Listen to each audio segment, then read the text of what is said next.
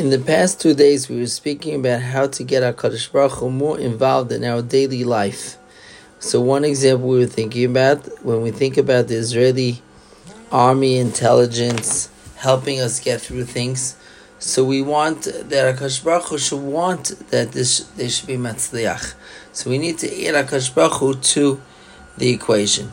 Another thought was when we make brachas, when we say brachas throughout the day at least once or twice or a third time to think why are we saying this bracha. It's out of appreciation because the Kadosh Hu was behind this beautiful fruit growing, the salad that I'm eating, the nice piece of steak that I have. Because the Kadosh Hu created a beautiful world over here. And when we say the bracha, we're thanking HaKadosh Baruch Hu for the good food that we have.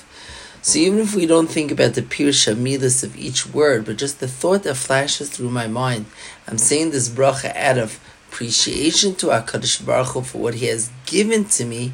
That's already bringing Hakadosh Baruch Hu into our lives.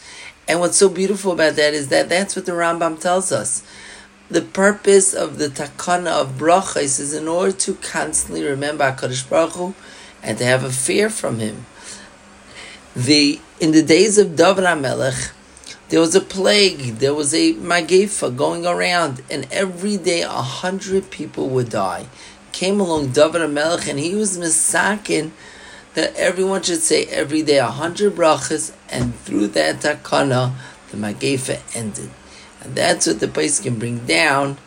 That how did David Melech know a hundred? Because there was a hundred people dying every day. He understood with his ruach hakodesh and this is the cause that we need to praise HaKadosh Baruch Hu more, and that's how we'll bring him into our lives more, and it'll be mashpia, good for us.